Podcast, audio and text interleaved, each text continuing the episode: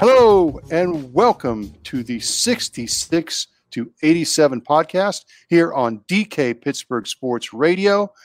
I'm Tom Reed, being joined as always by Dave Molinari and Taylor Haas. We will a little bit later be joined by Molly Walker from the New York Post. I need to get that in there right now because there's so much to cover. I don't want to forget everybody's names. Wow. What a game we witnessed last night. The Pittsburgh Penguins taking a 2-1 series lead with a wild 5-4 win. Brandon Tanev with the game-winning goal in a game that the Penguins seemed to have complete control of after two periods. And boy, did things get crazy. The penalty boxes looked like youth hostels. They were so packed. A great game by Jeff Carter. Malkin, a couple of assists in his return. But you guys are the ones covering it. Dave, you were in Uniondale tonight. What is your headline coming out of this game? Can I have an entire section to fill with headlines? You can use the whole roundtable, Dave.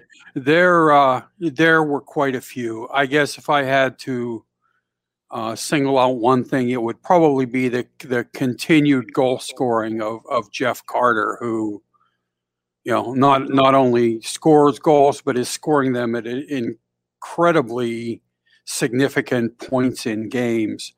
But we also shouldn't overlook the play of Chris Letang, who, you know, just was outstanding again in this game. I mean, he was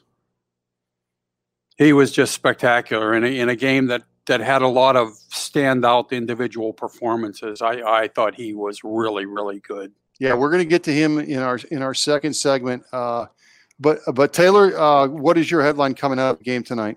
Yeah, I'm just writing a piece looking at Malkin's return. I mean, that was a great way for him to come back to assist. I thought he looked strong. He was taking contact, and he seemed to be handling that well. Yeah, it just I know people, you know, you wondered about how ready he was just because of, you know, how long he's been off. But it seems like he's not really feeling any too ill effects of whatever he was dealing with to start the playoffs. Stick with you since we're talking about Malkin.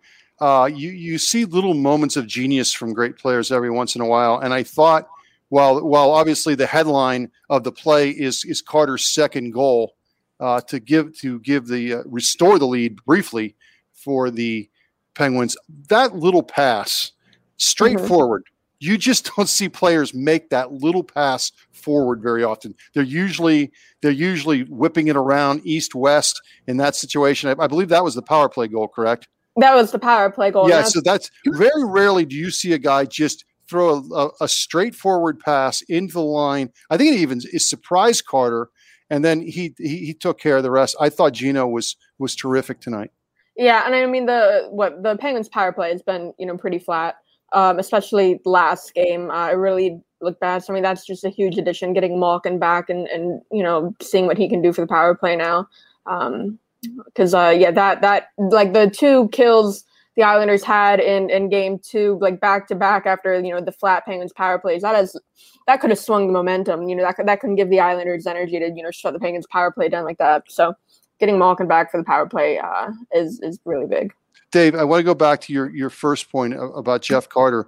Again, 2 goals tonight, 3 goals in this series, and tonight 70% faceoff percentage on a night where Teddy Blueger, I thought, struggled a little bit in faceoffs during some of the PKs. They actually brought Carter back out, but the takeaway, and we've talked about this from the moment he arrived in Pittsburgh, his willingness to shoot the puck, not make the extra pass, just put it on the net. He's got such a great wrist shot, and boy, did he come up with 2 clutch goals tonight. Yeah, and he seems to have a knack for putting pucks off the post and into the net, and he does it often enough that you think it's not just dumb luck, that he actually is able to make those calculations in his head before he lets the puck loose. Yeah, he's just been extraordinary. And on a night, I mean, the Penguins ended up faring not so badly in general on faceoffs. I think they were a little below 50%, But he was outstanding in that regard, especially after the first period. I think he only won 3 of his first 7 in that period, but he, as I believe you noted, he ended up winning 70% of his draws, which was made him the only Penguin to finish on the sunny side of 50% in this game. And so many of those wins in the defensive zone. The one that really stood out was they got kind of trapped in their zone for a long stretch there, last 5 or 6 minutes. I mean, so much was going on. I'm sorry, I don't remember exactly when. But they just calmly ice the puck because they know they have him on the ice. And he, sure enough, he wins the faceoff.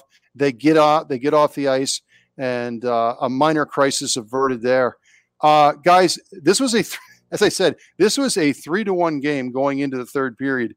And here at the 66 to 87 podcast, on nights where we have to go live, I start jotting notes down. I had the whole script written out. I mean, we're done. We got 7 or 8 points in the first two segments of this. They're done and dusted, and all hell breaks loose in the third period. Taylor, you could tell that the Islanders were going to come up. They ramped up the intensity. All of a sudden, we had scrums. We had wild, just scrums and guys screaming at each other. And it really changed the complexion of the game, did it not, in the third period? Yeah, it did. Especially, the Coliseum crowd, that fired them up. And, it seemed like that gave the Islanders a little boost of energy, too. But, I mean, yeah, we've been seeing that kind of the scrums, that kind of physicality, the chippiness, last game, too. I mean, and in this game, the way the penalty box is filled up, not a great trade-off for the Penguins, because, the Penguins ended up with their top line and their top defense pairing. Yeah, all-stars out there. And it hurt them on the PK. We'll get to that in a second. But, yeah, you lose Dumoulin and Letang, correct? Yeah. So, those are, PK guys, and then, obviously your top line, too. Not a great trade-off for the Penguins. So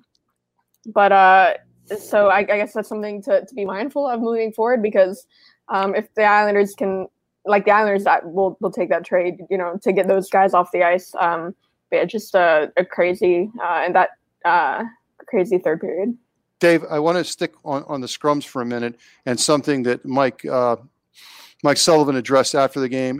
Again, you don't want any of your players dropping gloves with some of these guys, especially a guy like Matt Martin or whoever.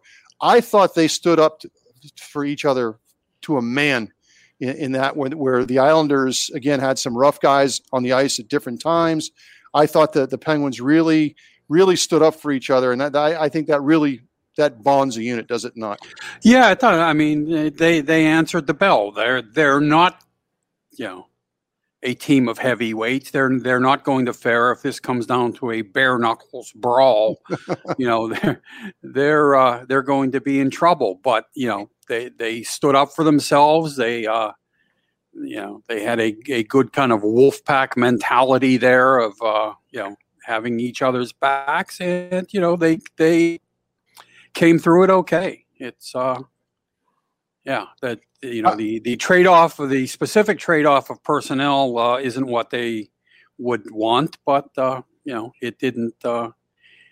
didn't do any lasting damage to them. I think the penalties they should be more concerned about are some of the pointless ones they took. Yeah, the Gensel one really is the one that for me stood out. Blueger took one earlier, and Gensel takes a one that ends up leading to the goal. Yeah, and Jared McCann took the one where he cross-checked the defenseman into the crossbar for no apparent reason.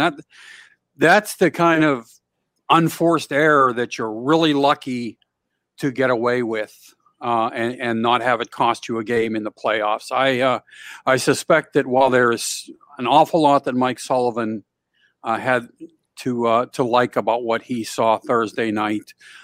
Some of those penalties that his players took, I suspect, will be discussed before Game 4.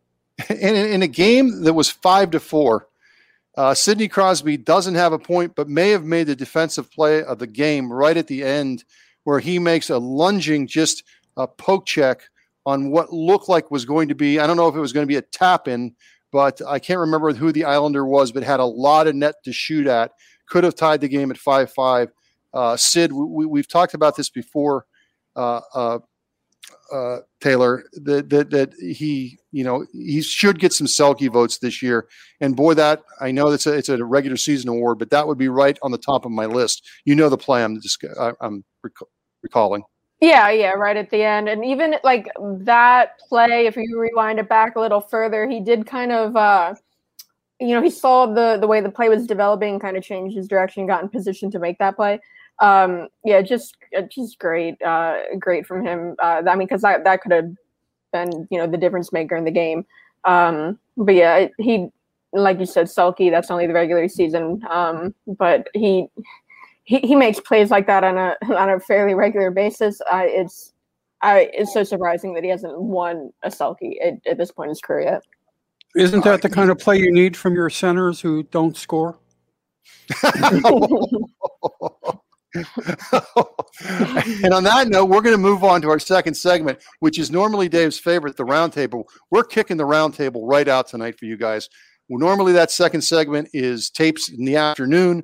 We're keeping it live. We'll go to our second segment here in a minute, right here on DK Pittsburgh Sports Radio. Hey, it's Kaylee Cuoco for Priceline. Ready to go to your happy place for a happy price? Well, why didn't you say so? Just download the Priceline app right now and save up to 60% on hotels. So whether it's Cousin Kevin's Kazoo concert in Kansas City, go Kevin, or Becky's Bachelorette Bash in Bermuda, you never have to miss a trip ever again. So download the Priceline app today. Your savings are waiting. Go to your happy place for a happy price. Go to your happy price, Priceline. Welcome back to the 66 to 87 podcast. Again, the Penguins with a wild 5-4 win on Long Island to take a 2-1 series lead. The teams will meet again. We'll rest up and we'll play again Saturday afternoon. Dave and DK will still be there writing about it. And, of course, Taylor will be certainly writing about it as well. Dave, you mentioned this in your opening thoughts among your headliners, but I want to get into it a little bit more. Chris Letang, what a start to this series. Tonight, a 3-point night. That was the 5th time in his career in the Stanley Cup playoffs. He's had a 3-point night, passing the great Larry Murphy. This is for the team lead for defenseman. Again, a great night tonight. But, Dave, I think he's had a terrific start to this series. Your thoughts? Oh, terrific might be an understatement. He has just been – everything that you would realistically hope that he could be at this stage of his career. He's being a force and a factor at both ends of the ice.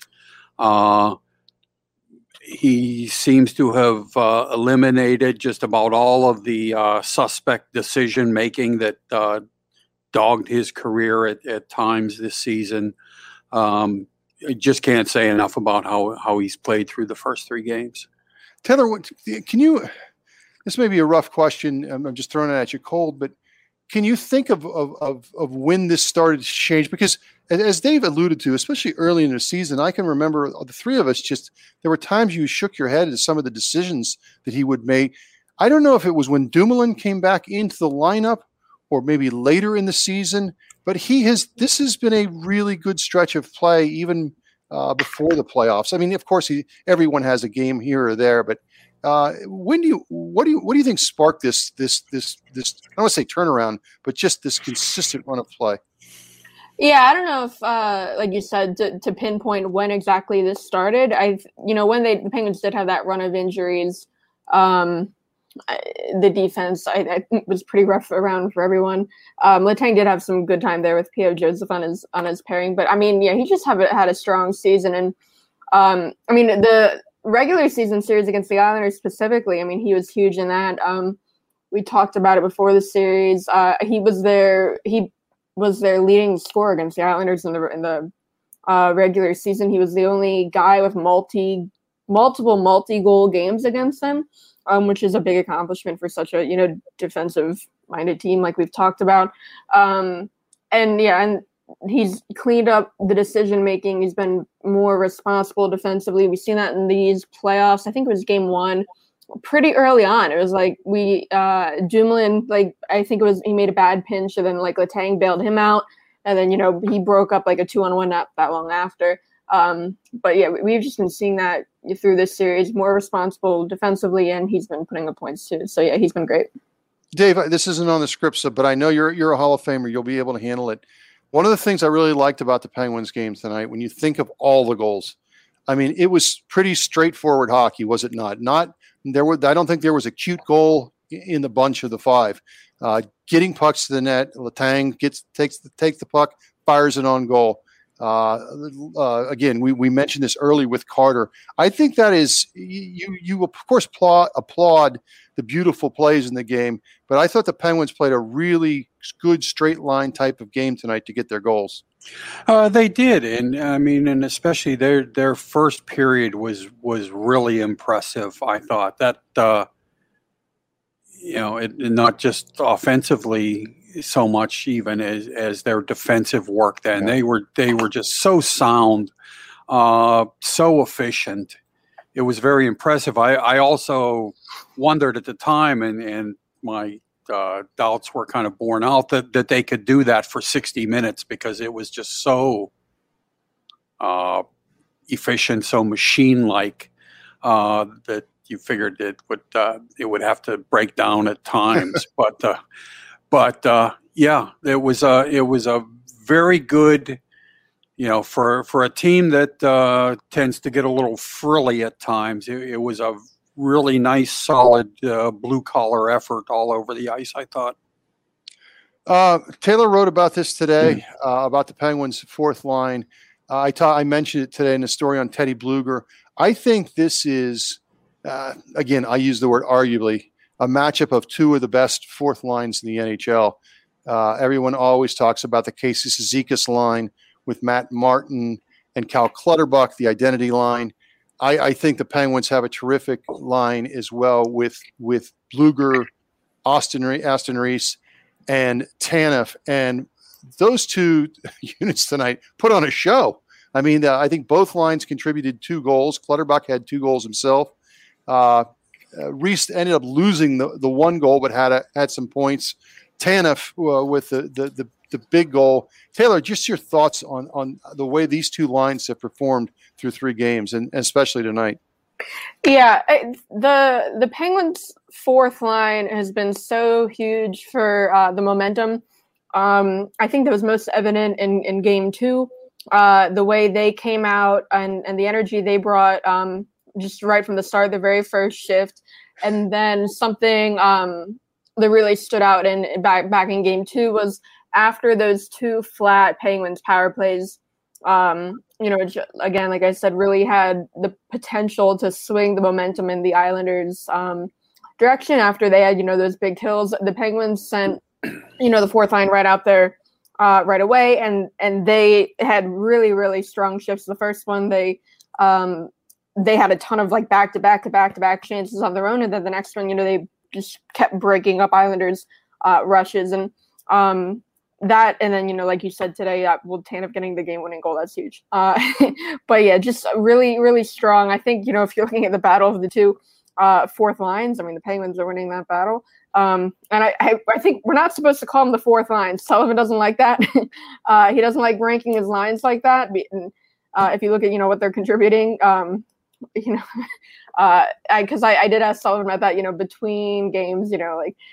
his thoughts on the fourth line. And he said, I'm assuming you're talking about Teddy Blueger's line, because he doesn't like thinking about them that way. And because, I mean, they're definitely not fourth in order of importance, what we've seen so far.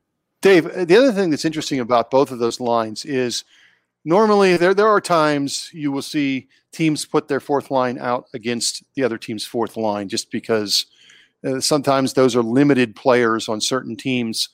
That is not the case with either one of these teams. These fourth lines are often deployed almost never against each other. That they have, with what we've seen with the fourth line with the Penguins, they've seen a lot of the Barzal, Eberle, Komarov line, again, the fourth line with the Islanders, they start every period. They're on the ice. I think Barry Trotz is very comfortable throwing them out against just about anybody.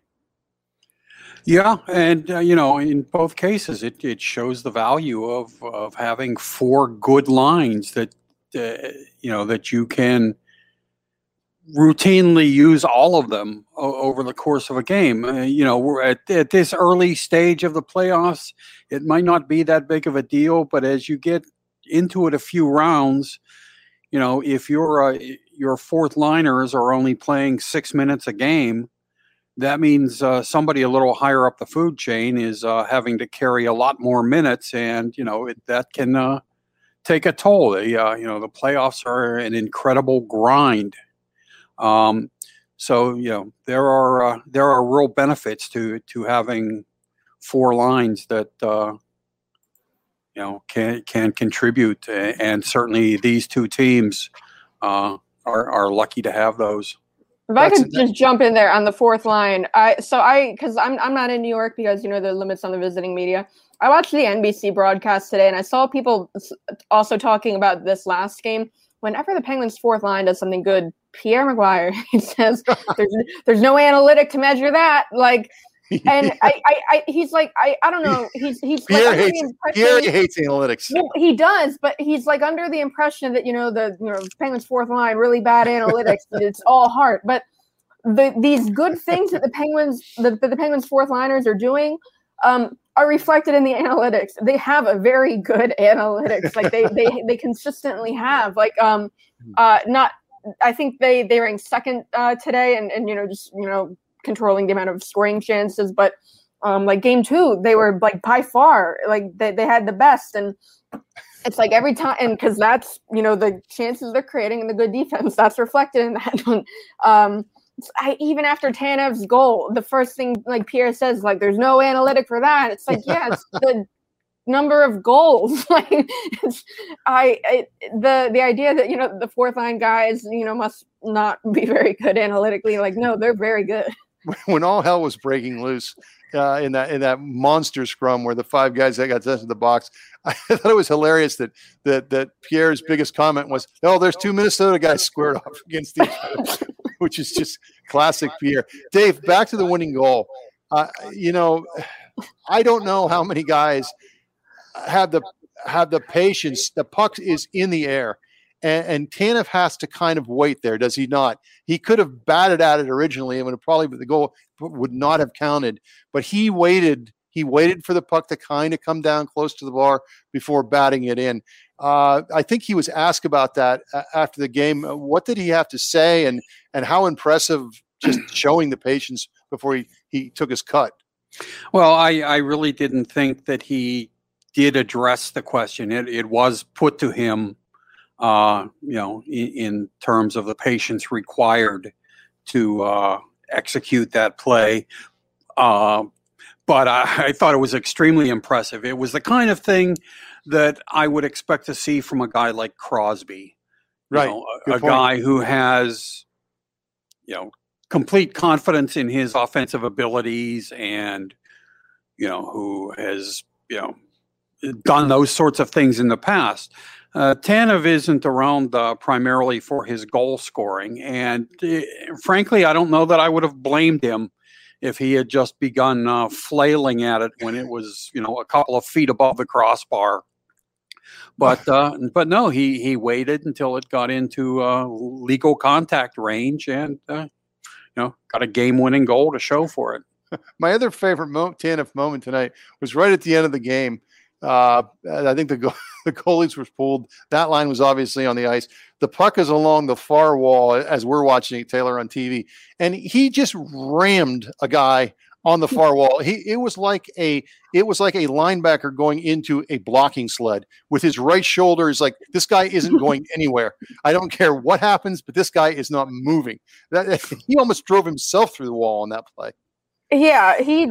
Is he ever not going at full speed? Like, not even like on the ice, like off the ice too. Like, whenever he does something like that, I don't know. I just remember, like, back, when we were allowed to be around them, you know, you'd walk past like their pregame soccer games, and he's like that same energy he has in the game he has in the pregame soccer games. Like he's running like full speed. There's like a kind of fence around there where they play, and he's running full speed into it, like trying to, you know, get the soccer ball.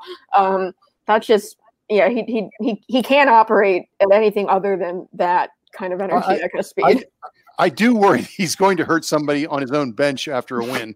The way we definitely saw it after the second game. Somebody better tell Jeff Carter about him. I mean, he punched, after that, the second game, the video the Penguins posted, he punched Teddy Blueger in the ribcage and then almost pushed Crosby, like, back over the bench. I mean, if they win the Cup and he's on the bench, like, he's just going to start chucking guys over the boards. Like, it's a hazard. One play, I mean, that gets lost in all this, and this could have been a big moment in the game had it turned out, had this game gone a different way. And I think this is the closest thing we'll have to a roundtable topic tonight. I believe it was Clutterbuck's first goal. That one of the times where the Islanders had sustained pressure. The puck's behind the net. Again, the Islanders are kind of buzzing in the Penguin zone, and John Marino loses his helmet. In years past, no big deal. John Marino keeps battling and whatever. I don't know if the rule was changed this year or last year. Last year, 1920. Okay, I do understand. I think we all understand the spirit of the thing to protect the player. But that ended up, Marino had to go to a bench or he takes a penalty. And sure enough, in the unscrewing puck around the net, the Islanders put that in. I want to ask both of you guys your thoughts on that rule. And again, I think that could have been a big moment in the game if the Islanders end up winning this game. Dave, start with you on this. Well, there was too much going on over the balance of the period to check the rule book. But I did get a chance to check the press release that the league put out when the rule was adopted, and it sounded from that as if Marino would have had the option to put his helmet back on and stay in the play. I have the rule book pulled up in front of me.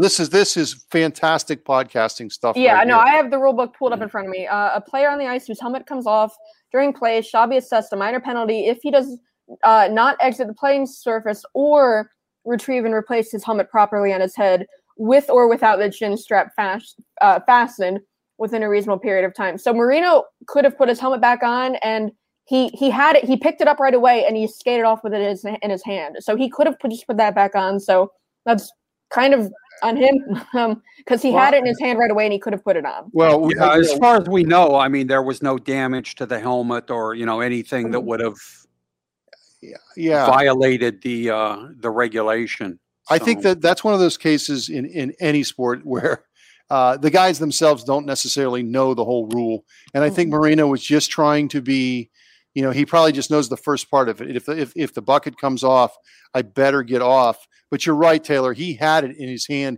He probably could have gotten it back on his head and stayed in the play. But, you know, he's probably thinking, I don't want to take a penalty here. You know, it is what it is, but it was a very interesting moment in the game. And as I said, if the Islanders go on to win that game, that was a turning point in the game because that got the Islanders back into the game, and really things went all crazy after that. All right, when we come back, we will be joined by Molly Walker. We spoke to her earlier on Thursday prior to the game, but she had some interesting thoughts on both the Islanders and the Rangers, who she covers. So please stick with us here on DK Pittsburgh Sports Radio.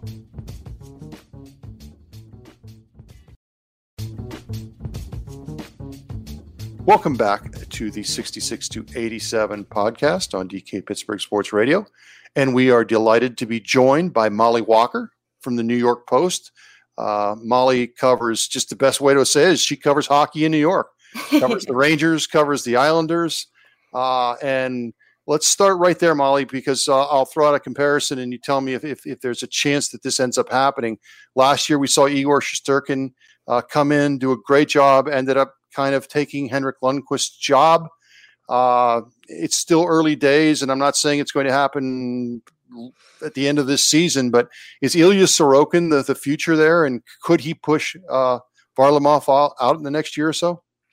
Well, I think that from the moment that Sorokin was drafted, and then after watching him in the KHL for all the time that he was there for, that the Islanders, you know, they want him to be the future of the organization. But that being said, Semyon Varlamov has just been stellar this season, and he has been throughout his seasons on Long Island. So I think that the NHL now is really leaning toward that goalie tandem system, just because of, obviously the season was shortened, but because of how long the season is, and that you want a balanced workload, you want fresh legs no matter what. And I think that there are so many more talented goalies in this day and age now that the goalie tandem is really the route that a lot of teams like to go. And that's exactly what at least Barry Trotz makes it seem like for this Islanders squad. He's always talking about how they're so confident in both of their goalies, and that it could be one or the other. And they really feel like they both give them the same chance to win every night. So I think that Varlamov has done well enough to maintain that starting role. And I think that the veteran status that he has and the experience that he has won't exactly edge him out just yet. Right. You know, around the league, I'm not sure if fans have an appreciation for the job that Adam Pelech and Ryan Pulock do as a pair. First of all, they're hard for me to say because they sound just exactly alike. What makes them such an effective defensive pairing? We at least saw early in the series Trotz trying to get those guys out against the Crosby line. Why are they so good together?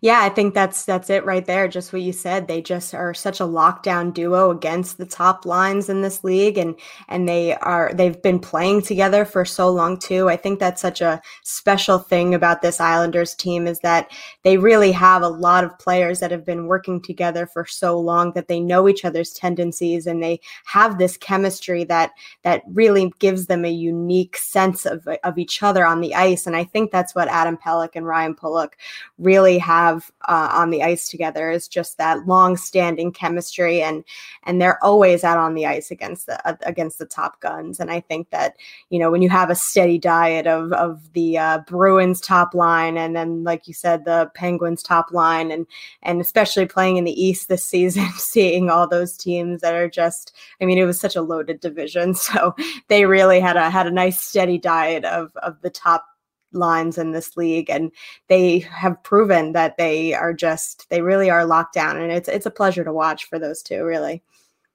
Molly, do you think the Islanders can wear down the Penguins with all this hitting in a long series? And do you think that's part of the plan coming into the series? Well, I will make a note that I think that whoever is calculating the hits over there in Pittsburgh has a really loose hand. I think that's something that a lot of people say, and I you know, this is only really my first full season on the beat. I covered a bit of half of last season, I guess I'd say, and I never really noticed it until the first few games here of this series. But yes, the Islanders are very heavy on the boards, and I think that in talking to Barry Trotz, he's been pretty pleased with how they've performed along the boards, and that's just, I think, what makes this series so unique, is the way that these two are matched, with the Penguins being so offensively gifted and the Islanders being so defensively gifted that, and, you know, it depends on who you ask if you want to take offense over defense. But I think that one of the Islanders' strategies is wearing down their opponents, and that's something that they've done a lot. They thrive in those low-scoring type games because they just find a way to really tire out the guys on the other end of the ice. So I guess we'll see. It's going to be a real testament of offense versus defense this series. With Anders Lee, what aspect of his game do you think the Islanders miss most about him, and how do you think they've coped without him?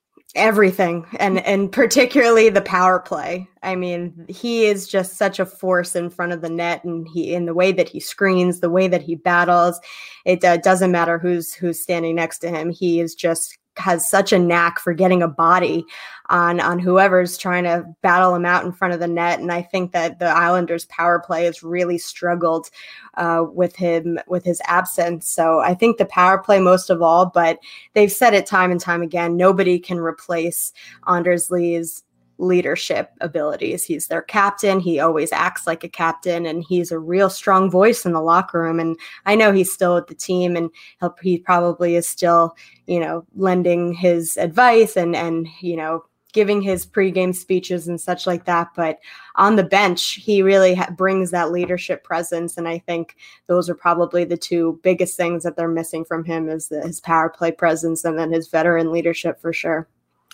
Molly, if we could shift the focus to the other team you deal with, were you surprised when the decision was made to fire John Davidson and Jeff Gorton? And what do you think might change with Chris Drury running the show now? I think it did catch me off guard a little bit, but in doing reporting with my dear colleague, Larry Brooks, it sounded like this was a decision that Jim Dolan was mulling over for quite some time.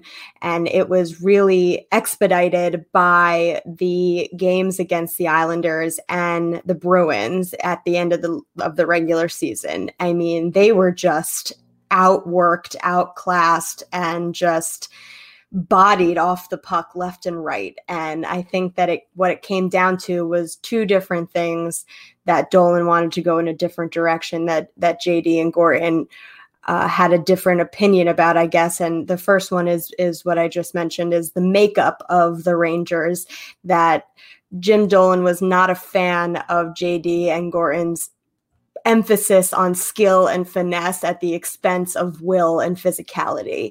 And that was a storyline for the Rangers all season. It was just a glaring issue in the makeup of their lineup, but they're coming out of their ears in top six talent. And it just it's not a recipe for a playoff contending team at all. And then the other half of it is, I think Jim Dolan is ready to wrap up this rebuild. He is ready to be a playoff contender in the next 2 years. And I feel like JD and Gorton were more so wanting to trust the process, let it go and see where it goes and be a little bit more, I guess, play a waiting game almost with the development of the players and such. So I think there was a disconnect in where they all wanted the team to be going in the next season. So I'll just say that, you know, it was a ultimate goal for the team to make the playoffs this season. It will be a requirement for next season if that's how Jim Dolan addressed his concerns by cleaning house. Well, Molly, great stuff. We really appreciate you coming aboard tonight. And, of course, Game 4 set for Saturday in Long Island at the Coliseum, one of Dave Molinari's favorite arenas.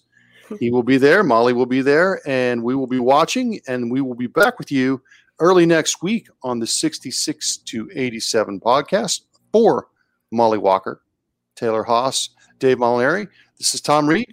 And we'll talk to you next time on DK Pittsburgh Sports Radio.